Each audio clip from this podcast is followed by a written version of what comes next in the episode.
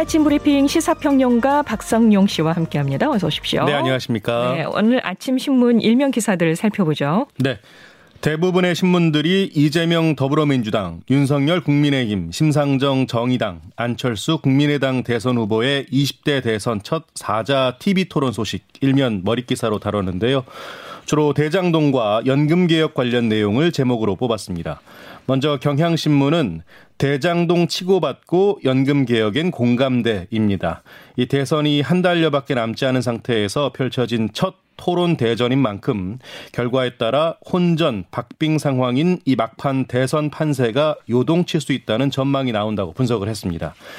중앙일보는 이윤 대장동 난타전 누가 되든 연금 개혁입니다. 이 네 후보가 대장동 개발 사업 비리 의혹을 놓고 난타전을 벌였다고 했고요. 누가 대통령이 되든 국민연금 개혁에 나서겠다는 즉석 합의도 이루어졌다는 내용 담았습니다. 조선일보는 4당 후보 모두 국민연금 개혁이라는 제목이고요. 한겨레는 이재명 문정부 부동산 정책 잘못 사과, 윤석열 안보 튼튼해야 사드 추가 강변입니다. 특히 이재명 후보는 문재인 정부의 부동산 정책 실패를 거듭 사과했고 윤석열 후보는 사드 추가 배치와 선제 타격 발언을 두고 다른 후보들의 협공이 이어졌다는 내용입니다. 네, 4당 대선 후보들의 어제 첫 TV 토론을 모든 신문들이 신문 일면으로 다뤘네요. 네, 그렇습니다. 다른 기사들은 어떻습니까? 네.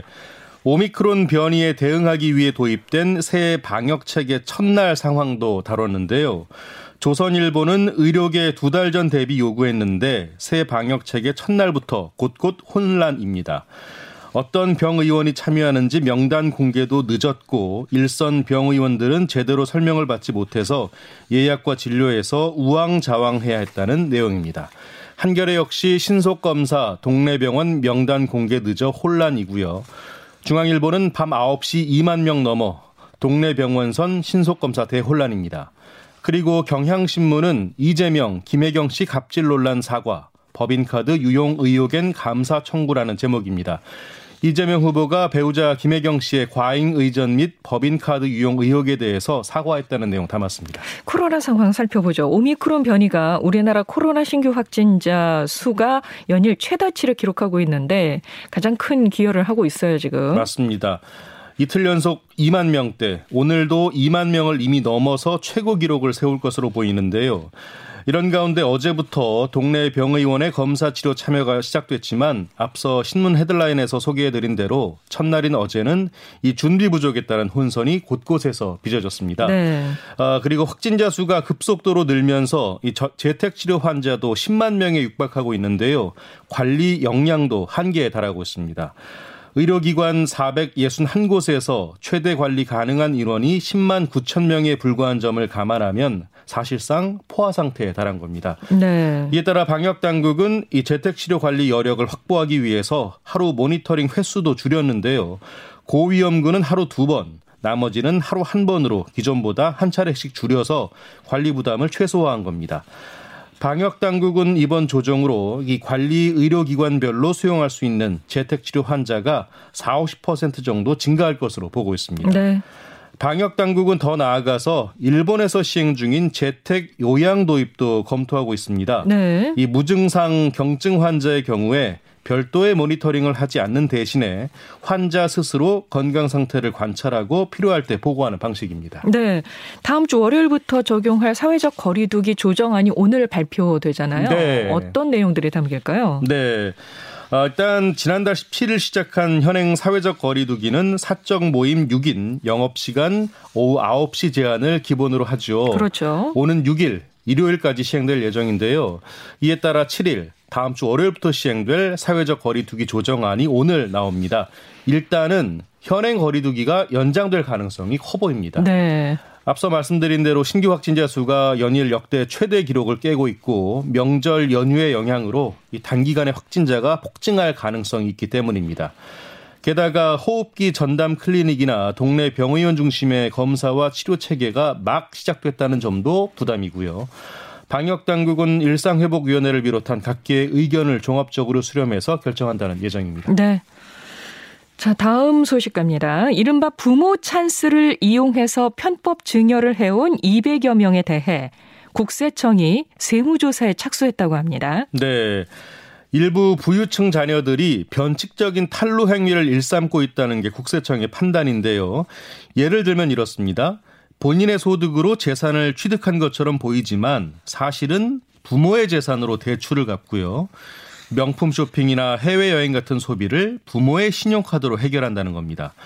또 부동산 담보대출을 부모가 대신 갚아준 사실을 숨기기 위해서 이 근저당권 설정을 유지하거나 가짜 차용증을 쓴 이들도 있다고 합니다. 네. 아, 국세청은 이들의 대출 증감 내역과 소득, 소비 패턴에 대한 분석을 통해서 편법 증여 혐의가 있는 10대에서 30대까지 227명에 대한 세무조사에 착수했는데요.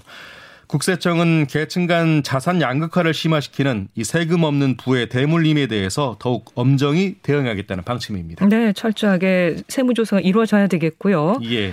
아, 그리고 그동안 차상위 계층까지만 이용할 수 있었던 가사 간병 방문 지원 사업.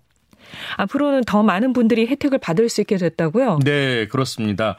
아, 가사 간병 방문 지원 사업은요, 일상생활과 사회활동이 어려운 저소득층에게 월 24시간 또는 월 27시간의 가사 간병 방문 서비스를 이 바우처로 지원하는 방식인데요.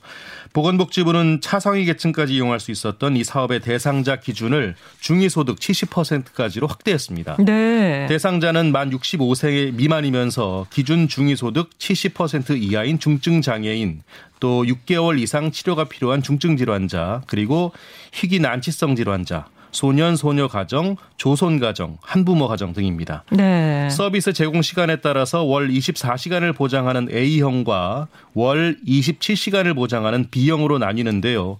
소득 수준별로 정부 지원금의 일부 차이가 있습니다. 음. 자세한 내용은 보건복지부나 각 지방자치단체 홈페이지 등을 통해서 확인하면 되겠습니다. 네, 사실 이런 그 질병이 있을 때 가족이 정말 많이 힘들거든요. 그렇죠. 질병이 있다는 것만으로도 정말 가족이 정말 힘들어지는데 예. 이럴 때 도움의 손길을 받을 수 있다는 게 정말 소중하죠. 맞습니다. 이 가사 간병 방문 지원 사업이 그동안 차상위 계층까지만 이용할 수 있었는데 그 폭이 확대된다는 거를 좀 음. 감안을 하셔서 요 자세한 내용을 좀 살펴보시면 내가 해당이 되나 안 되나 요걸 예, 예. 알아볼 수 있겠네요. 예, 그럼요. 맞습니다.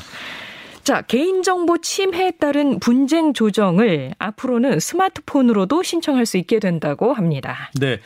개인정보 분쟁 조정이란 이 개인정보 침해에 따른 다툼이 발생할 경우에 소송 대신에 조정을 통해서 신속하고 원만하게 해결될 수 있도록 지원하는 제도인데요. 네. 기존에는 PC를 통해서만 분쟁 조정을 신청할 수 있었습니다. 예. 하지만 앞으로는 스마트 같은 모바일 기기로도 가능한데요. 이 분쟁 조정 서비스 신청 서비스가 오늘 개통이 됩니다. 개인정보보호위원회 산하 개인정보 분쟁 조정위원회는 이 모바일 기기로 분쟁 조정을 신청할 수 있을 뿐만 아니라 자신이 신청한 사건이 처리되는 상황을 실시간으로 확인할 수 있다고 설명했고요. 네. 또 분쟁 조정 사례와 분쟁 조정 신청 조건 확인 메뉴를 통해서 사전에 필요한 사항과 유사한 침해 사례에 대한 정보를 게시해서 이용자들이 살펴볼 수 있도록 했습니다. 네. 그동안 PC로만 가능했던 것들이 요즘에는 정말 앱을 통해서 예. 스마트폰으로도 거의 다 가능해지는 것 같아요. 예, 맞습니다. 자, 코로나 상황 속에서도 어려운 이웃을 돕기 위한 마음들이 참 많이 모였습니다. 네. 올해도 사랑의 온도탑 눈금이 100도를 넘었다고 합니다. 네. 아, 연말연시 어려운 이웃을 돕기 위한 희망 2022 나눔 캠페인이 지난해 12월 1일에 시작을 해서 올해 1월 31일에 종료가 됐습니다. 네. 두 달간의 기부금은 4,279억 원이었는데요. 전년도 같은 기간 모금한 금액 4,045억 원에 비해서 5.8% 늘어난 규모입니다. 코로나19 장기화에 경기 불안정까지 겹쳤지만 나눔의 온정은 더 커진 것이죠. 이로써 목표액의 1%가 모일 때마다 1도씩 오르는 사랑의 온도탑은 기존 목표보다 500억 원 이상 모여서 115.6도를 기록했습니다. 네.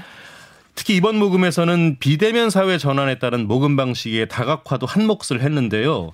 메타버스 홍보와 VR 모금, QR코드 기부 같은 방법을 활용한 덕에 온라인 기부가 한 해 전보다 1000건 이상 상승한 4,300여 건을 기록했습니다. 이렇게 방식을 다각화한 게 굉장히 중요해 보이네요. 예.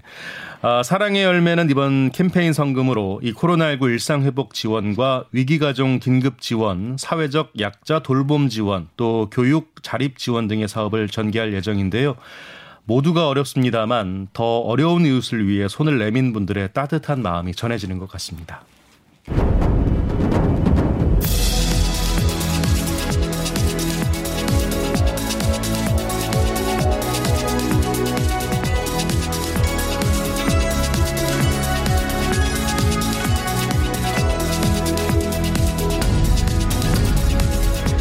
스포츠 뉴스 전해드립니다. 굿모닝 스포츠.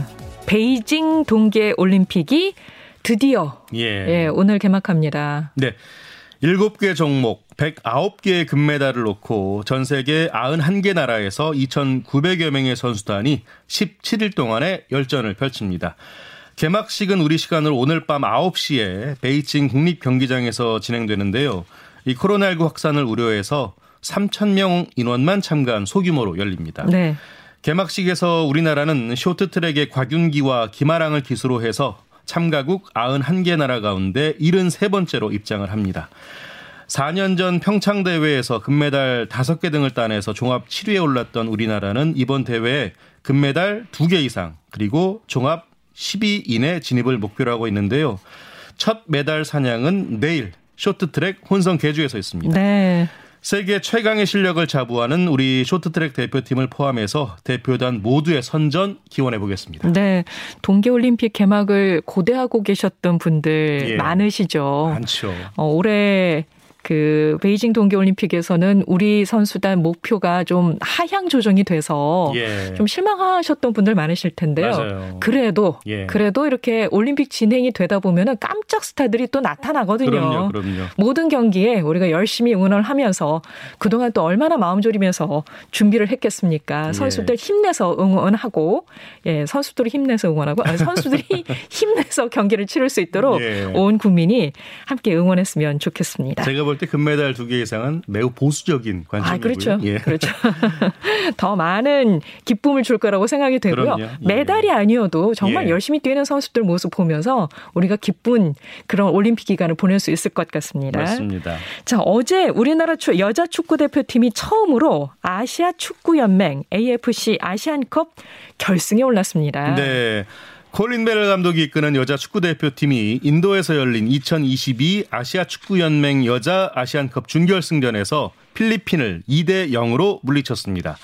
전반 4분 조소현의 헤딩 결승골 그리고 전반 34분 손화연의 추가골에 힘입어서 필리핀을 제압했는데요. 이로써 한국은 처음으로 아시안컵 결승에 진출하게 됐습니다. 네. 이제 한국은 모레 중국을 상대로 결승전을 갖게 됩니다. 네. 참고로 1975년 시작한 여자 아시안컵에서 한국은 1991년부터 출전을 했는데요.